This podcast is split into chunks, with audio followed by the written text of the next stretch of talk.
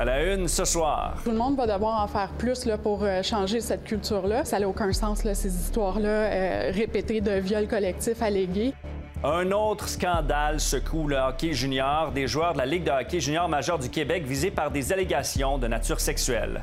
Aussi, un nouvel outil dans l'arsenal pour combattre les virus respiratoires. Est-ce que ça va être un game changer, on le souhaite? Certainement que ça va, ça va avoir un impact positif. Un médicament gratuit contre l'influenza dont la transmission sera plus grande pendant les fêtes. Et devant les besoins qui augmentent en santé mentale, Québec souhaite accélérer la formation des psychologues. Voici votre fil de la journée.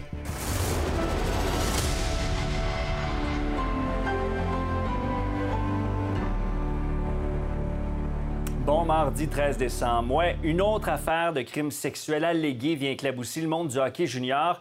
Cette fois, elle implique notamment deux joueurs qui ont évolué avec les voltigeurs de Drummondville, dont Noah Carson, fils du joueur de hockey Shane Carson. On parle d'une adolescente de 15 ans qui aurait été victime d'une agression sexuelle. On retrouve Véronique Dubé à Drummondville. Véronique, les faits se seraient déroulés en 2016.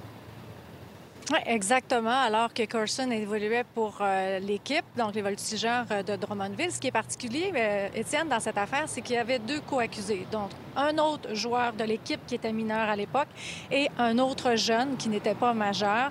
Je viens tout juste de m'entretenir avec la plaignante dans cette affaire, mais aussi avec son cousin qui est son représentant. Et on a obtenu la confirmation que ces deux jeunes-là ont plaidé coupables au tribunal de la jeunesse, ce qui a d'ailleurs soulagé la plaignante qui avait quand même des souvenirs flous euh, de l'histoire. Elle euh, se souvenait avoir été filmée. Selon nos informations, elle a été filmée. Bref, un procès qui devrait euh, s'ouvrir au cours des prochains mois ici à Drummondville parce que Carson nie, lui, les accusations. Noah Curson est officiellement accusé ici au Palais de justice de Drummondville d'avoir agressé sexuellement une jeune fille de 15 ans. Ça se serait déroulé entre les mois d'octobre 2016 et janvier 2017. Et selon l'acte d'accusation, il y a deux autres co-accusés mineurs, dont un autre joueur des voltigeurs de Drummondville. Selon nos informations, les actes reprochés auraient même été filmés. C'est sûr que je peux pas rendre quelqu'un coupable, mais oui, la culture euh, du viol est vraiment là. Euh, c'est épouvantable, vraiment épouvantable euh, comme geste. La nouvelle secoue bien sûr le monde du hockey, encore une fois, y compris les voltigeurs de Drummondville qui pratiquaient d'ailleurs cet après-midi. Nous avons rencontré un fan qui a vu évoluer Carson il y a six ans.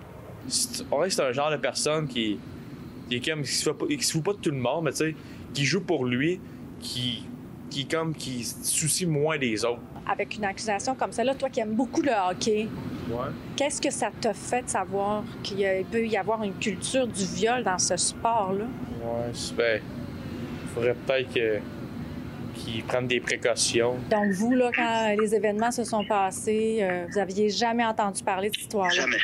Jamais, jamais. Ni, à ce moment-là, ni dans les mois ou, années qui ont suivi, jamais. Dans un communiqué, il a ajouté J'ai été renversé, je n'en reviens toujours pas. On va collaborer et pour l'instant, nos pensées vont vers la victime. Allô? Oui, bonjour. Est-ce que je parle à M. Ducharme? Oui, nous avons aussi parlé à Dominique Ducharme, qui était l'entraîneur de l'équipe à l'époque. Il dit qu'il ignorait tout jusqu'à ce qu'un journaliste lui apprenne l'histoire. Il dit aussi avoir une pensée pour la jeune plaignante. Le jeune de 24 ans faisait aussi partie d'une équipe de hockey-ball de Sherbrooke. Cette dernière a décidé de suspendre Noah Carson pour toute la durée des procédures judiciaires. Bien, évidemment, euh, comme à chaque fois qu'on entend ces histoires-là, euh, c'est euh, horrifiant à chaque fois. C'est des histoires qu'on n'aime pas entendre. Mais euh, je pense que tout le monde a aussi compris qu'on n'est plus, euh, qu'on n'est pas dans l'anecdote euh, et que il s'agit là, vraiment d'une culture qui est imprégnée dans le monde du hockey, qui va demander l'implication de tout le monde qui sont impliqués de près ou de loin dans l'univers du hockey. Le dossier de Noah Carson sera rappelé en cours au Palais de justice de Drummondville le 14 juin prochain. Maintenant, après la vaccination gratuite, il y a un nouvel outil euh, qui s'ajoute à l'arsenal des Québécois dans la lutte à l'influenza. Québec offrira gratuitement un médicament aux personnes à risque et à leurs proches. Louis-Philippe Bourdeau, l'objectif à terme, c'est de réduire la pression sur les hôpitaux. Oui, parce que le taux d'occupation des urgences aujourd'hui varie entre 130 et 140% Donc, le gouvernement du Québec tente vraiment, Étienne, par tous les moyens de réduire les risques d'hospitalisation liés à l'influenza, liés à la grippe. Donc, met à la disposition gratuitement de la clientèle à risque le Tamiflu. C'est un médicament antiviral qui s'attaque aux symptômes, réduit les risques de complications. Et le gouvernement du Québec, donc, on utilisera la réserve nationale pour alimenter les pharmacies en stock pour s'assurer de répondre à la demande. Ça ne s'adresse pas toutefois à l'ensemble de la population. Quand on parle de personnes à risque, on parle des aînés, 75 ans et plus, femmes enceintes, les gens avec des maladies chroniques ou encore euh, immunodéprimés, mais aussi, il faut le préciser, aux gens qui habitent avec ces gens-là. Et on ne peut pas juste se présenter là, chez son pharmacien pour réclamer le médicament là, si on est admissible.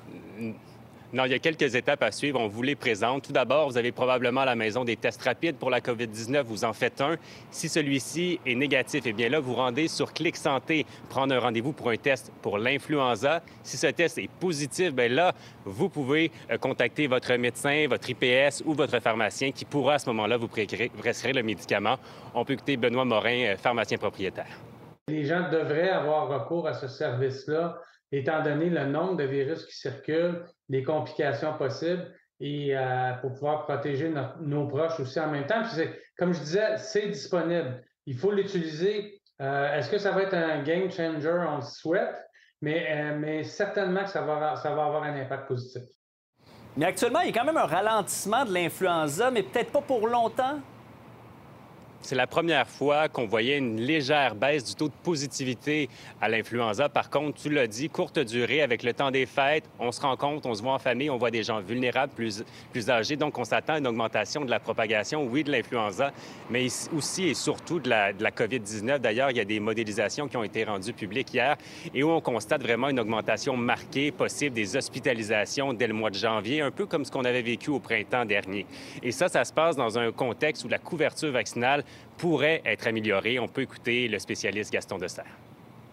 Je pense que la, réponse euh, qu'on a eue euh, chez les personnes de 60 ans et plus, elle est assez bonne, mais pas très bonne. Alors, elle, on pourrait certainement l'améliorer. Les gens avec des maladies chroniques, on pourrait beaucoup l'améliorer. Euh, il faut garder en tête qu'actuellement, les hôpitaux sont pleins, que durant le temps des fêtes, le personnel de santé est quand même un peu réduit dans les, euh, dans les centres hospitaliers et que euh, c'est vraiment préférable de ne pas faire la maladie durant cette période-là. Autre raison de protéger le système de santé, selon les derniers chiffres du gouvernement du Québec, ben, il y a 3 700 employés du réseau qui sont absents en raison de la COVID-19. Oui, ça fait réfléchir. Merci beaucoup, Louis-Philippe. Plaisir. Maintenant, on s'en souvient tous, il n'y a pas si longtemps, on pouvait avoir une contravention si on s'aventurait à l'extérieur de la maison pendant le fameux couvre-feu. Depuis le début de la pandémie, plus de 40 000 constats ont été remis en vertu de la loi sur la santé publique. Sabrina, tu t'es intéressée à cette question-là. Tu as obtenu des données. Mhm. Puis on apprend qu'il y a des. Tu nous apprends qu'il y a des milliers de personnes qui n'ont pas payé leur contravention. Mais non, effectivement. Puis j'ai envie tout de suite qu'on aille voir le nombre de contraventions, en fait, COVID, qui ont été données entre le 1er, donc, avril 2020 et le 30 novembre dernier. Vous allez le voir, ce sont en fait 43 082 constats qui ont été remis pour un total, attention, prochain tableau, de 65,2 millions de dollars. Donc ça, c'est le montant que ça représente. C'est selon des euh, données, en fait, que j'ai obtenues de la part du ministère de la Justice. Et de ce montant-là, bien, vous le voyez, hein, c'est seulement 13 millions de dollars qui ont été récupérés. Ah ça veut dire quand même qu'il y a des gens qui ont euh, directement quand même payé leur contravention ou qui ont été reconnus coupables. C'est des constats, par exemple, pour euh, des rassemblements illégaux, non-respect du couvre-feu, refus du port du masque. Mais le gouvernement est quand même très loin d'avoir amassé tout l'argent en lien avec les contraventions. On l'a vu, il reste à peu près 80 en fait de l'argent à aller chercher en lien avec les euh, contraventions.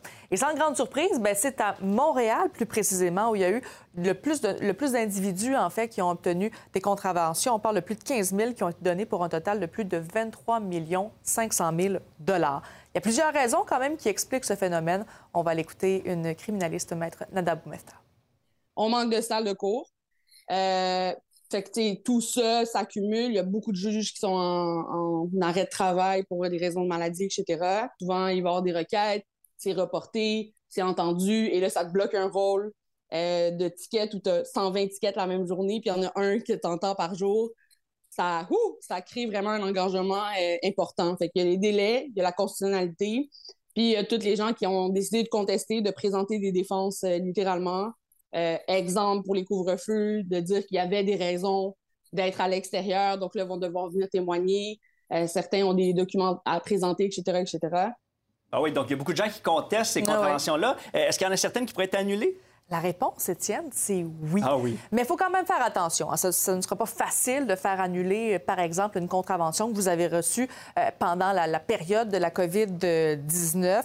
Euh, il y a aussi l'arrêt Jordan là, qui peut peut-être euh, vous aider. Vous savez, ce fameux délai de 18 mois. Mais tout de suite, là-dessus, on peut aller écouter à nouveau Maître Nada Donc, tous ceux qui voient qu'on a dépassé le 18 mois, ils vont même pas les amener devant le tribunal. Le 18 mois, il ne faut pas oublier, hein, c'est pas euh, quand la personne, par exemple, si la personne ne s'est jamais présentée à la cour, ça a été reporté parce qu'elle s'est jamais pointée ou parce que c'est elle qui dit moi je veux reporter, je veux reporter, là les délais sont sur le défendeur. L'autre exemple, évidemment, si les salles de cour ne s'ouvrent pas parce qu'il n'y a pas de juge, parce qu'il n'y a pas de greffier, et ça c'est une réelle problématique à Montréal actuellement. Ça c'est un délai institutionnel, donc c'est pas le défendeur, pas à cause du défendeur, Bref, le gouvernement devra attendre encore plusieurs mois afin de récupérer à tout le moins une partie du 65 millions de dollars des contraventions. On va suivre ça. Merci beaucoup, Sabrina. Ça fait plaisir.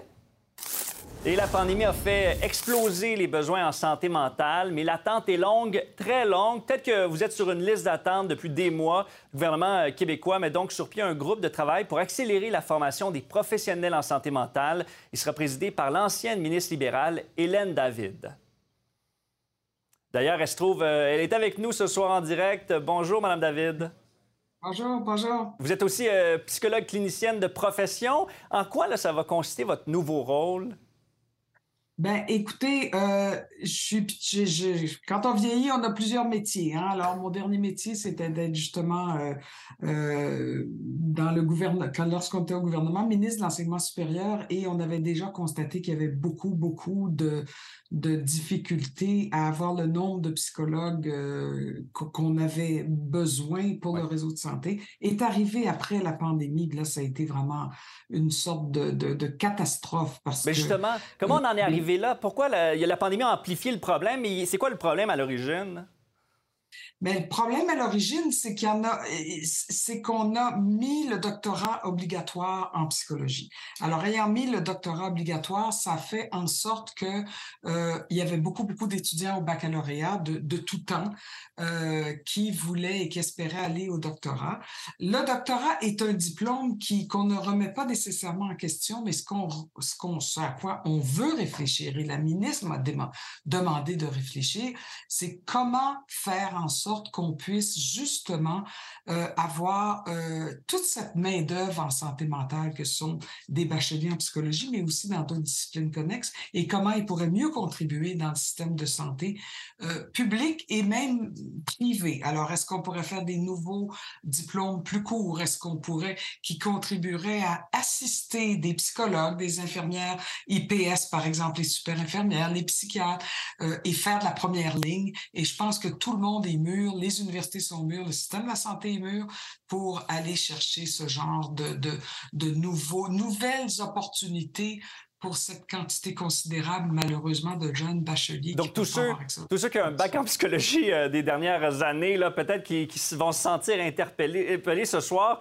on préfère appel à eux. Euh, mais est-ce qu'ils sont assez à qualifier, justement, euh, comparativement aux, aux psychologues? un diplôme on pourrait justement leur offrir un diplôme plus court qui ne remplacera jamais le doctorat en psychologie qui a des actes réservés, c'est-à-dire pouvoir faire de la psychothérapie. Mais là, il y a une définition de ce qu'est la psychothérapie. Ah Tout n'est pas de la psychothérapie dans l'intervention euh, en santé mentale. Donc, la psychothérapie et l'évaluation des troubles mentaux, ça peut avoir des conséquences graves sur l'inaptitude ou sur beaucoup de choses. Donc, on va essayer de faire en sorte justement que ces bacheliers-là puissent, on puisse peut-être leur offrir une formation courte qui leur permette justement au niveau de deuxième cycle, euh, genre euh, diplôme d'études spécialisées, quelque chose comme ça, en intervention, en santé mentale, même peut-être en psychométrie. Mais là, votre groupe de travail, votre groupe de travail débute, là, mais il y a des gens là, qui attendent depuis des mois d'avoir de l'aide en santé mentale. On leur dit quoi à ces gens-là? Vos travaux, ça va quand même s'éterniser sur quelques mois, là? Quelques mois, mais, mais pas quelques années. On m'a vraiment demandé d'être euh, le plus rapide possible. Alors, dès le printemps, on va déjà avoir des, des suggestions euh, rigoureuses, euh, le plus efficace possible, rapidement aussi. Alors, on va voir comment, comment on va pouvoir faire ça, mais c'est sûr qu'il faut se dépêcher à utiliser toute la main-d'œuvre possible, toute la main-d'œuvre possible pour répondre aux besoins de ceux qui attendent en santé ah et qui n'ont pas toujours besoin d'une longue psychothérapie. Hélène David, merci beaucoup d'avoir été là. On va surveiller vos, travaux attentivement. Merci. À bientôt. Merci beaucoup. Merci. Et parlant de santé mentale, la détresse psychologique est bien présente aussi chez les vétérinaires. En fait, une étude récente nous apprend que plus de la moitié d'entre eux disent souffrir de détresse élevée. La majorité affirme que c'est euh, causé par une surcharge de travail, alors que là aussi, la pénurie de personnel se fait sentir. Voici ce qu'a préparé Fanny Lachance-Paquette.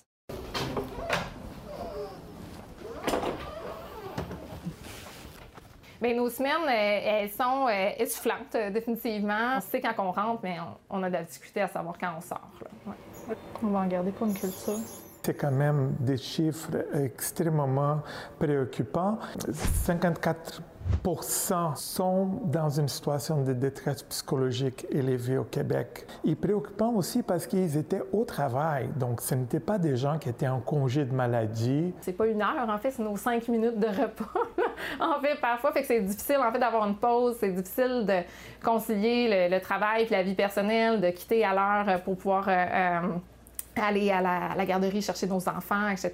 Fait que c'est un peu ça, en fait, l'enjeu. Puis c'est, il y a quand même euh, une migration des médecins vétérinaires de la pratique à des domaines euh, qui ont un horaire qui est plus facilitant. J'ai plusieurs collègues qui sont allés, mettons, vers euh, du travail plus administratif ou vers l'ordre, vers, dans le fond, la santé publique, l'enseignement, etc. La recherche elle a commencé pour voir et essayer de comprendre la pénurie de la main-d'œuvre euh, chez les médecins vétérinaires au Québec. Au fur et à mesure que je rencontrais et que j'interviewais les médecins vétérinaires, je me suis rendu compte qu'il y en avait une grande charge de travail. Il y a plusieurs choses. Il y a une pénurie de personnel qui a été confirmée avant la pandémie, mais qui a été aussi exacerbée, euh, euh, dans le fond, par les confinements, par le retard dans les soins préventifs, par la vague d'adoption des animaux. Il y a une demande qui est plus grande, en fait, pour les soins en général. C'est très préoccupant. Puis euh, les horaires de travail sont pas aussi nécessairement faciles. Euh, nos vétérinaires, ils veulent offrir un service euh, le plus accessible possible, mais ils se mettent beaucoup d'heures de travail le soir. Mais quand on regarde d'autres professions, si tu peux pas te disponibiliser le jour, tant pis.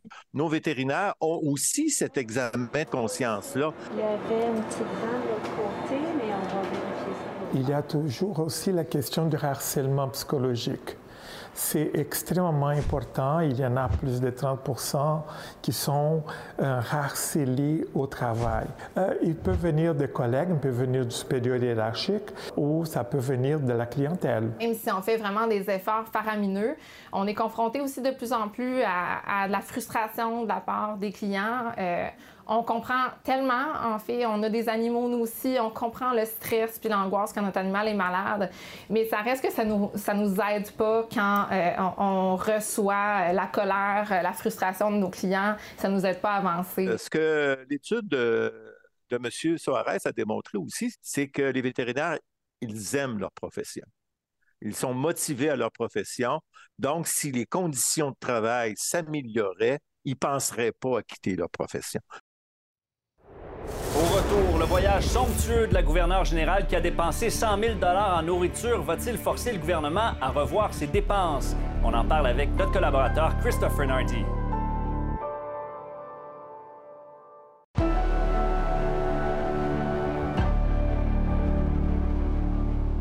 Bon, on revient maintenant sur le voyage fastueux de la gouverneure générale Mary Simon en Europe et au Moyen-Orient. C'était en mars dernier. Et ce qu'on retient, ben, c'est la facture du voyage, notamment une facture de presque 100 000 seulement en nourriture dans l'avion. Là, les fonctionnaires qui ont approuvé euh, le voyage sont sous le feu des projecteurs. Notre collaborateur Christopher Nardi, euh, correspondant parlementaire pour le National Post, suit tout ça. Bonsoir, euh, Christopher. Bonsoir, Étienne. D'abord, explique-nous, rappelle-nous un peu les détails de, de tous ces coups dans l'avion. Effectivement, des coûts, on en a en masse et sont assez fous. Disons que le, prix de l'épicerie n'a rien à comparer aux prêts euh, les, les, contribuables ont payé pour ça. On parle de 1000 dollars pour juste des citrons et des limes sur l'avion, Étienne, pendant ce voyage de huit jours, des centaines de dollars en glace, 110 dollars pour 4 litres de jus. Étienne, tout ça est sorti dans des, des reportages à partir du mois de juin où on révélait justement les coûts assez exorbitants juste de la nourriture dans l'avion de la gouverneure générale pendant huit jours pour elle et 29 convives, donc 30 personnes au total. Euh, mais c'est sûr que quand on voit ça, on pense au jus d'orange de 16 de Belvoda à l'époque. Ben, on pose beaucoup de questions et c'est ce que les députés de tous les partis confondus ont commencé à faire envers le gouvernement. Ils demandent des comptes. Il y a 15 de la population juste au Québec qui va à l'aide alimentaire. Puis pour en avoir déjà eu besoin, je peux-tu vous dire que c'est tough, c'est difficile. C'est difficile sur l'orgueil, puis j'en ai pas. Ça vous donne une idée à quel point ça a été difficile? Comment on s'assure que plus jamais, jamais ça arrive? Alors, on écoutait Julie Vignona, Étienne, c'est une députée du Bloc québécois. Elle était en comité hier où tous les partis, des membres de tous les partis ont vraiment questionner les fonctionnaires à savoir, mais comment est-ce que vous avez laissé passer ces frais-là? Parce que, Étienne, c'est pas juste la glace et tout ça dont je vous ai parlé, mais c'est aussi le menu. Alors, en septembre, les fonctionnaires sont venus s'expliquer une première fois. Ils ont dit que, ah, écoutez, c'était un peu cher, effectivement, inacceptable, mais on a juste mangé des œufs, on a juste mangé des omelettes. Mais ce qu'on a appris le jour même dans le National Post, on a reçu les reçus de ce voyage-là. On a appris qu'il y avait, oui, une omelette, mais il y avait aussi du bœuf Wellington. Il y avait du carpaccio de bœuf. Il y avait un sandwich à 57 Alors là, les députés ont vraiment commencé à demander des comptes et le gouvernement, bien, ils ont dû commencer à répondre et changer les mesures pour s'assurer que ça ne se reproduise plus. Et là, déjà, il y a des changements au gouvernement fédéral pour essayer de limiter les, dépenses dans ce type de voyage-là. Hein? Effectivement. Donc, les invités maintenant sur les vols de l'avion gouvernemental n'auront plus le choix de menu. Alors, il n'y aura plus de personnes qui passera et dira le, le typique poisson ou poulet. Ils devront choisir bien d'avance pour que le gouvernement n'ait que un repas à acheter par menu essentiellement. Euh, et ben, on coupe les limes et les citrons. Il n'y aura plus de garniture sur les boissons, Étienne, plus de limes à 1000 dollars. Euh, alors, une série de mesures comme ça, on veut absolument s'assurer que le coût de ces voyages-là se fasse dans les, disons, les normes de l'acceptable et que les contribuables ne soient pas pris à payer 100 000 dollars pour ben, 8 jours de, de, nourriture d'avion, Étienne. C'est pas, pas le luxe, là. C'est pas normal. C'est pas normal. Toute une saga. Merci beaucoup, euh, Christopher. Merci, bonne soirée. Maintenant, Québec n'a pas tardé à réagir aux propos de Justin Trudeau sur l'immigration euh, qu'il a tenu lors d'une entrevue avec la presse canadienne. Pour maintenir son poids démographique, le premier ministre croit que la province peut accueillir jusqu'à 112 000 immigrants, essentiellement des francophones. La ministre québécoise de l'immigration a déclaré que c'est au Québec et au Québec seul de déterminer ses seuils d'immigration. Québec euh, veut accueillir 50 000 immigrants l'an prochain. Justin Trudeau, lui, euh, a voulu calmer le jeu en après-midi. J'ai souligné que euh, le Québec a la capacité euh, de choisir ses seuils d'immigration, a la capacité de les augmenter s'ils veulent, euh, mais c'est leur décision.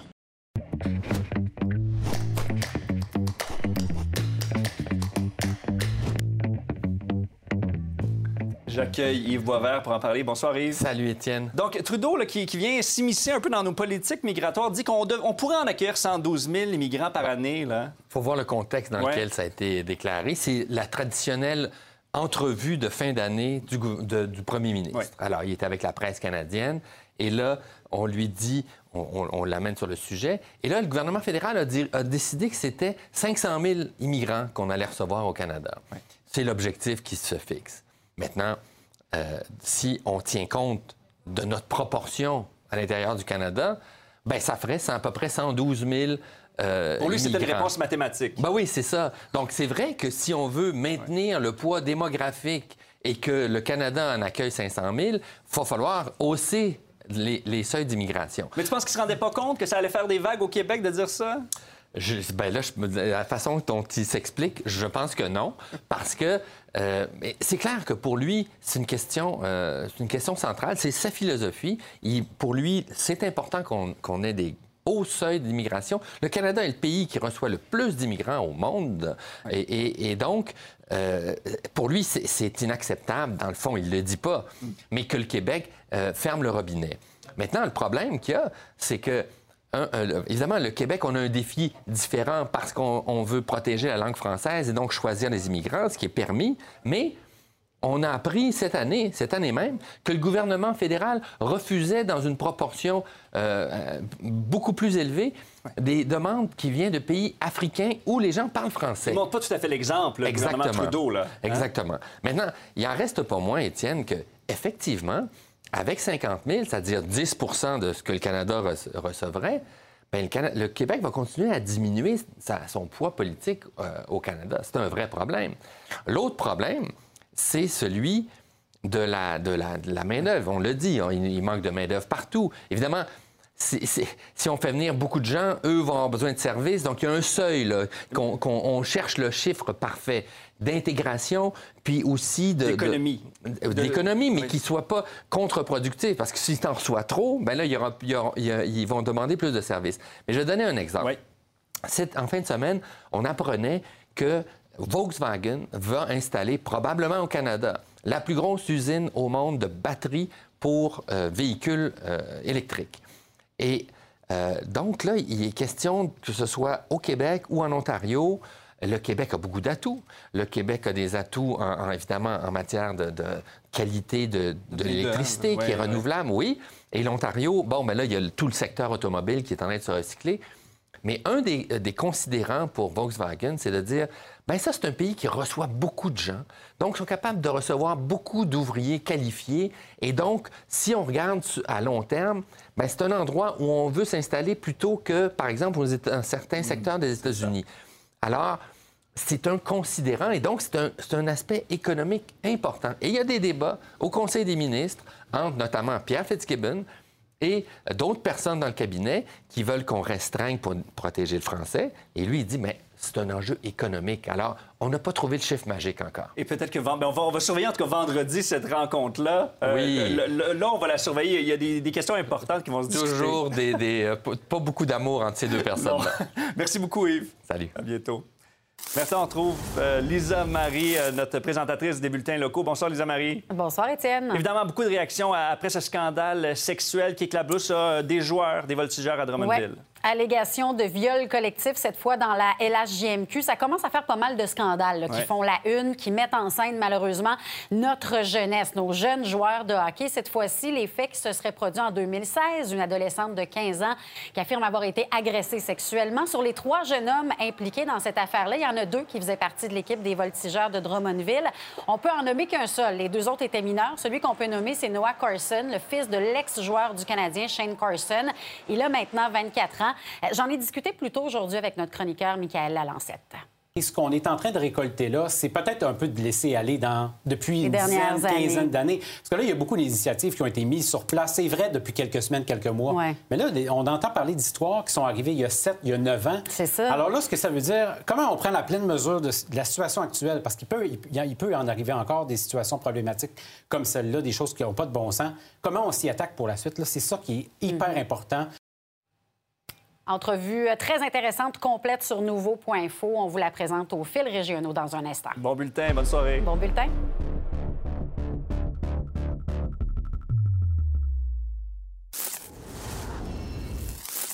Maintenant, on apprend aujourd'hui qu'en 2022, un nombre alarmant de locataires ont été chassés de leur appartement par leurs propriétaires. C'est selon un nouveau bilan du regroupement des comités logements du Québec.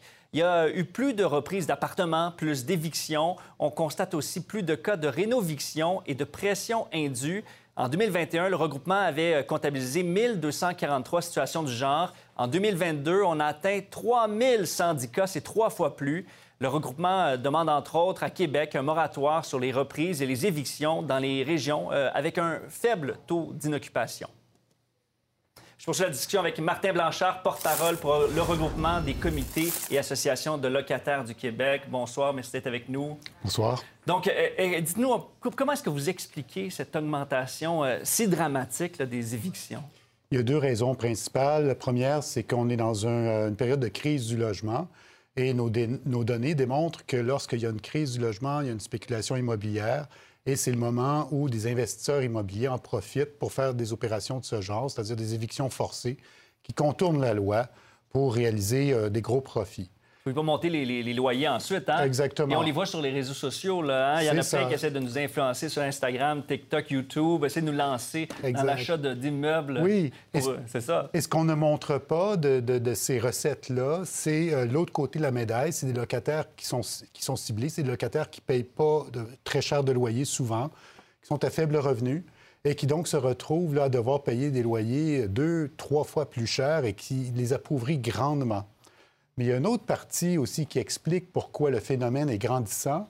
C'est euh, dans les régions en dehors du Québec, on constate une augmentation de 508 du nombre de ces évictions-là en dehors des grandes villes comme Montréal et Québec. C'est ça. Mais, mais, en même temps, il y, a des, il y, a des, lois en place pour justement interdire les évictions ou encore limiter les hausses de loyers. Elles ne fonctionnent pas? Les lois ne fonctionnent pas parce que une chose qui, est, vraiment euh, dysfonctionnelle, c'est qu'il n'y a pas de suivi. Il n'y a aucune instance qui va vérifier si les projets qui ont été présentés aux locataires euh, sont réalisés par la suite. Et les locataires, devant cette loi-là qui, n'est pas fonctionnelle, ne vont pas nécessairement avoir recours à leurs droits parce que de toute façon, ils vont perdre la partie. Et donc, pourquoi se déranger puis aller au tribunal alors que ça ne fonctionne pas? Parce qu'on sait le tribunal euh, du, logement, il y a des, des files d'attente interminables lorsqu'on fait une plainte. Hein. C'est ça aussi la problématique. Là. Exactement, sauf que pour une éviction, ça va vite. Là, c'est euh, la, la, voie rapide à ce moment-là. Parce que c'est ça, il y a des histoires et des histoires dramatiques derrière les chiffres que vous nous présentez aujourd'hui. Des gens qui ensuite Lorsqu'ils sont évincés, qu'est-ce qui se passe pour eux? ce qui se passe pour eux, c'est qu'ils sont grandement appauvris souvent parce qu'ils doivent se trouver un logement beaucoup plus cher. Donc, on a calculé qu'en moyenne à Montréal, ces locataires-là s'appauvrissent de 7 000 par mois. Euh, de même à Grenby ou à Québec ou dans des régions où on a pu faire le calcul, mais c'est la même chose un peu partout. Euh, mais il y a aussi des histoires de détresse, des histoires euh, de personnes qui perdent leur santé mentale, leur santé physique, de diminution de l'espérance de vie. Il y a des études qui ont démontré que les personnes qui se font évincer, euh, il y a un taux de suicide beaucoup plus euh, élevé que chez les autres. Donc, c'est des sujets euh, extrêmement tragiques. C'est des opérations extrêmement tragiques pour les locataires. Le gouvernement Legault vient d'être élu. Il y a une nouvelle ministre de l'Habitation, France Hélène Duranceau. C'est quoi votre message ce soir pour cette ministre? Bien, il, faut que, il faut resserrer la loi. Il faut que la loi soit faite de telle façon qu'elle puisse mettre un équilibre entre les droits des locataires et les droits des propriétaires que les opérations qui soient légitimes, bien, qu'elles soient démontrées au tribunal qu'elles sont légitimes et qu'elles soient faites. Mais qu'on ne puisse pas permettre présentement euh, une, espèce de banquet ouvert où, euh, peu importe euh, la raison que l'on va apporter, bien, les locataires ne se retrouvent pas au tribunal. Donc, il faut un contrôle obligatoire de toutes ces opérations-là, que le tribunal les regarde, autorise celles qui sont légitimes et un an après, qu'on fasse un suivi. On parle beaucoup de crise du logement. Est-ce que vous sentez le sentiment d'urgence euh, chez ce gouvernement-là, le gouvernement Legault? Pas vraiment, non. disons que l'écoute n'est pas là, mais je crois qu'avec les chiffres qu'on lui présente maintenant, euh, peut-être que ça va être pris plus au sérieux. On verra, euh, M. Blanchard, sa réaction. Merci beaucoup d'avoir été là ce soir. Merci beaucoup. À Montréal, maintenant, une fillette de 7 ans qui se rendait à l'école lutte toujours pour sa vie après avoir été happée par un véhicule ce matin.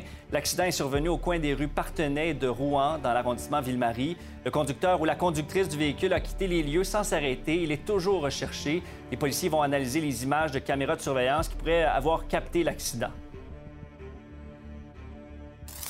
On revient maintenant sur cet autre présumé scandale de nature sexuelle impliquant d'anciens joueurs des voltigeurs de Drummondville.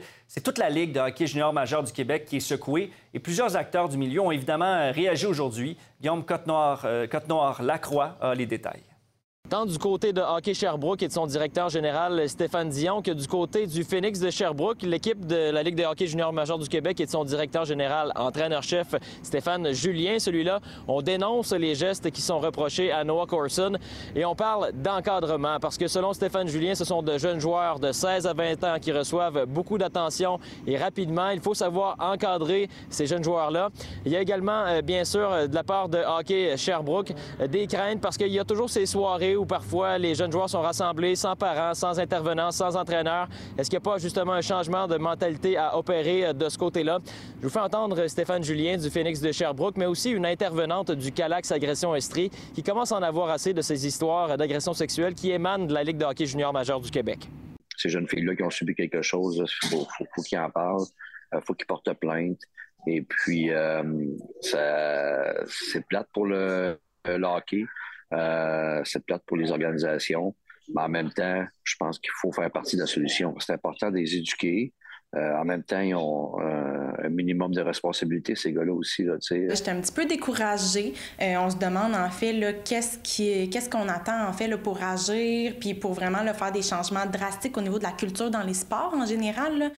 Comment faire mieux maintenant? Eh bien, du côté du Phoenix de Sherbrooke, on nous dit que déjà depuis trois ans, il y a des intervenantes, intervenants qui viennent rencontrer les joueurs à chaque début de saison. Alors, il y a un pas de fait de ce côté-là. Par contre, du côté de hockey Sherbrooke, où il y a environ 1600 inscriptions de joueuses et joueurs année après année, eh bien, il n'y a toujours pas de formation de disponible. On sait qu'il y a des joueurs, des joueuses de 14, 15, 16 ans qui pourraient en bénéficier. Alors, c'est une occasion, lorsqu'il y a des histoires comme ça qui sortent dans les médias, de se re-questionner à nouveau si on ne pourrait pas faire mieux les éduquer là-dessus, puis de leur montrer que justement c'est un privilège d'avoir la tribune. Quand on fait de la prévention avec des joueurs qui sont rendus à l'âge adulte, bien justement, il y a peut-être des événements de l'adolescence ou de l'enfance qu'on échappe. Je pense que ça, ça va faire en sorte de peut-être se pencher justement sur euh, euh, quoi faire pour justement là, mettre en place un, genre de programme de sensibilisation auprès des jeunes, parce que je pense qu'il faut effectivement réagir par rapport à cette situation-là. Et la porte est grande ouverte pour Hockey Sherbrooke. Il semble qu'on est à un contact près de pouvoir euh, réaliser des progrès parce que du côté du Calax, eh bien, ce qu'on nous dit, c'est que les intervenantes sont prêts et pourquoi pas, ils lèvent la main, ils sont prêts à aller rencontrer les joueurs et les clubs de hockey. Maintenant, le cardinal Marc Ouellette, il va d'une contre-attaque après avoir été éclaboussé par des accusations d'attouchement sexuel dans un recours collectif visant plusieurs membres de l'Église catholique de Québec. Bien, il poursuit à son tour l'une des victimes du recours. Jacques-Alain, le cardinal Ouellette réclame un montant de 100 000 pour atteinte à sa réputation, son honneur et sa dignité. Oui, tout à fait. C'est une poursuite au civil qui est intentée par le cardinal et ancien archevêque de Québec, Marc Ouellette. Et euh, ben, c'est contre une femme dont on protège toujours l'identité présentement. Comme tu l'as précisé, Étienne, c'est une poursuite totalisant 100 000 Rappelons que la présumée victime accuse Marc, Ouellette, oui, de lui avoir caressé le dos et les fesses, de l'avoir embrassé avec familiarité et d'avoir tenu des commentaires déplacés, tout ça alors qu'elle était stagiaire au diocèse de Québec. Les gestes se seraient déroulés entre 2008 et 2010 et le cardinal a toujours vivement nié ces allégations qu'il juge infamantes et diffamatoires. Le pape François avait d'ailleurs ouvert une enquête au Vatican qui avait très rapidement été fermée. Est-ce que la femme visée euh, a réagi aujourd'hui? Oui, ben, on a parlé un peu plus tôt à Maître Alain Arsenault, l'avocat de cette femme. Et c'est un peu difficile pour eux de réagir parce que ce qu'on a appris, c'est que ni lui, ni sa cliente, ni même le diocèse de Québec n'étaient au courant euh, qu'il y aurait dépôt de cette euh, poursuite aujourd'hui. On en sait donc encore très peu sur son contenu précisément. Maître Arsenault ne voit pas ça nécessairement comme une tentative d'intimidation contre sa cliente, mais il se questionne sur le message que ça peut envoyer aux présumées victimes qui sont présentement en processus judiciaire contre des hommes d'Église un peu partout dans le monde. On l'écoute. Voyez-vous, pendant euh, des dizaines et des dizaines d'années, les victimes étaient incapables de dénoncer. Il y avait une pression sociale importante. Par cette procédure-là, M. Wallet veut ramener, je pense, cette, euh, cette vieille époque terminée qui n'aurait jamais dû exister en disant, comme je ne peux pas le faire par une pression d'autorité euh, ecclésiastique, je vais le faire par une pression judiciaire. C'est donc une affaire très complexe dont on n'a certainement pas euh, euh, fini d'entendre parler, oui. absolument, on va continuer de suivre ça. Merci beaucoup, Jacques-Alain. Merci, Étienne. Et après la pause, ben, manger un shortcake en plein hiver avec des fraises du Québec fraîchement cueillies, c'est maintenant possible. Tous les détails au retour.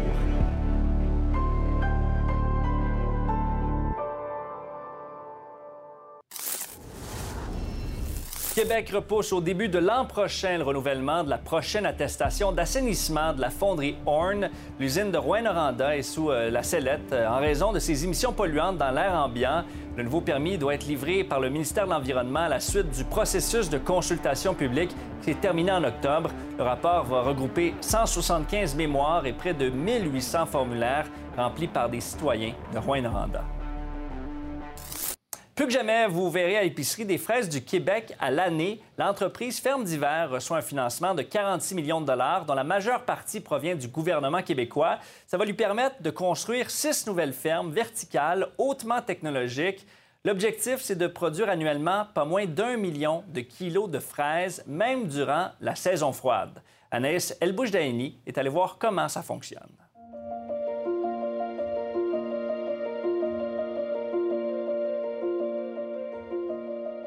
Que vous avez à ce niveau industriel-là, on est probablement les premiers au monde qui le fait. Parce que la fraise, il s'en fait en champ, il s'en fait en serre, mais c'est la première fois qu'on en fait dans ce qu'on appelle une ferme verticale intérieure qui va nous amener à une production de tout près d'un million de kilos pour euh, la prochaine année. On gère la température en envoyant de l'eau froide dedans et on prend cette eau-là qui a été réchauffée par les lumières, on l'envoie dans la thermopompe et on est capable de réchauffer ou climatiser l'environnement et la serre à côté. Pour être capable de stabiliser la demande en énergie, ce qu'on fait, c'est qu'en ce moment, le soleil se lève ici alors qu'il se couche dans l'autre salle. en, faisant ça, on est capable de stabiliser complètement la, la demande électrique. Pour faire un kilo de fraises dans une salle comme ici, ça prend moins d'énergie que de faire un kilo de fraises dans une serre en hiver. Il y a des plafonds, des murs. On reproduit 100 du climat. Donc, on reproduit le soleil, le vent, l'irrigation, euh, la pollinisation. On a donc des, des, abeilles ou des bourdons qui se promènent pour polliniser. Et vous retrouvez dans une salle comme celle ici 55 000 plants.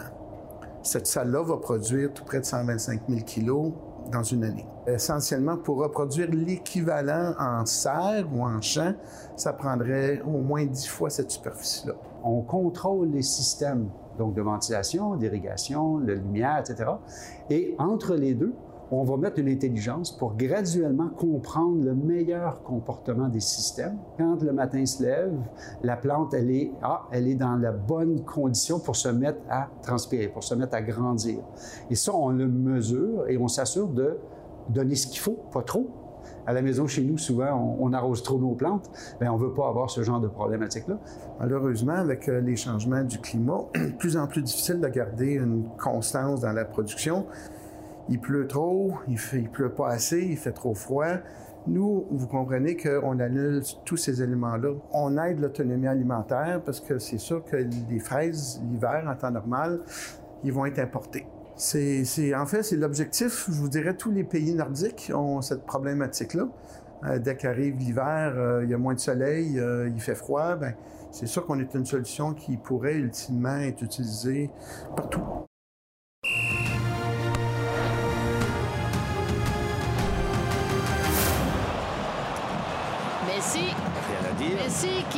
De se défaire de son garde du corps.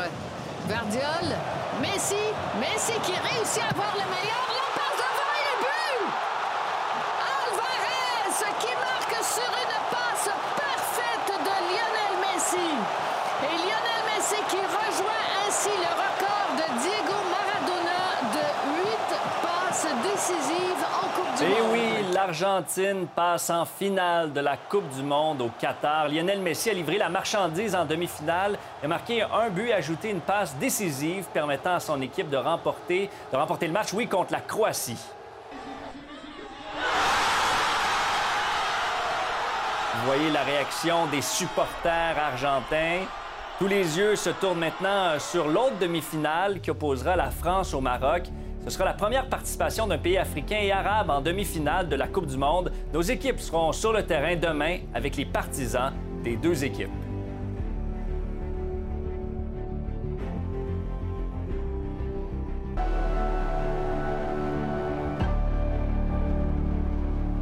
Bonsoir, Michel. Bonsoir. Bonne nouvelle pour le Canadien avec Ouais. euh, le retour là, de Cole Caulfield. Ben, on a eu pas mal peur Ouais. hier, puis là, ce qu'on apprend, c'est qu'on devrait, euh, il devrait être en mesure de participer au prochain match contre les sénateurs euh, demain soir. Hier, on a eu peur parce qu'il a été victime d'un violent contact euh, avec un joueur des Flames de Calgary. Et là, il, semble, il semblait pas mal sonner hier euh, sur la séquence, mais euh, il n'a pas pu revenir au jeu. Mais là, il devrait pouvoir revenir, donc, demain. Et ce soir, au débatteur, on va parler de l'âge Ouais. de la retraite. Tu sais, euh, augmentation de l'espérance de vie, vieillissement de la population, manque de main-d'œuvre, tout ça, ça force une mise à jour, entre autres, du régime des rentes euh, du Québec. La loi prévoit qu'il va y avoir consultation, ça va se faire en 2023. Mais il y a euh, Retraite Québec qui va jusqu'à proposer l'idée un jour d'augmenter l'âge de retraite, peut-être jusqu'à 70 ans. Alors, c'est notre question ce soir. Devrait-on retarder, repousser l'âge de la retraite à 70 ans? On va en débattre avec Geneviève Peterson, euh, Dominique euh, Vallière, Déborah Cherenfin, notre débatteur invité, Pierre-Yves McSween. L'âge de la retraite, est-ce que tu penses à ça, toi? Ah, pas tout de suite. tu te rapproches aujourd'hui de ton anniversaire? C'est encore pas mal loin. Merci, absolument. Merci, Michel. On suit ça à ce soir. Et demain, Marie-Christine sera au rendez-vous. Bon souper, bonne soirée.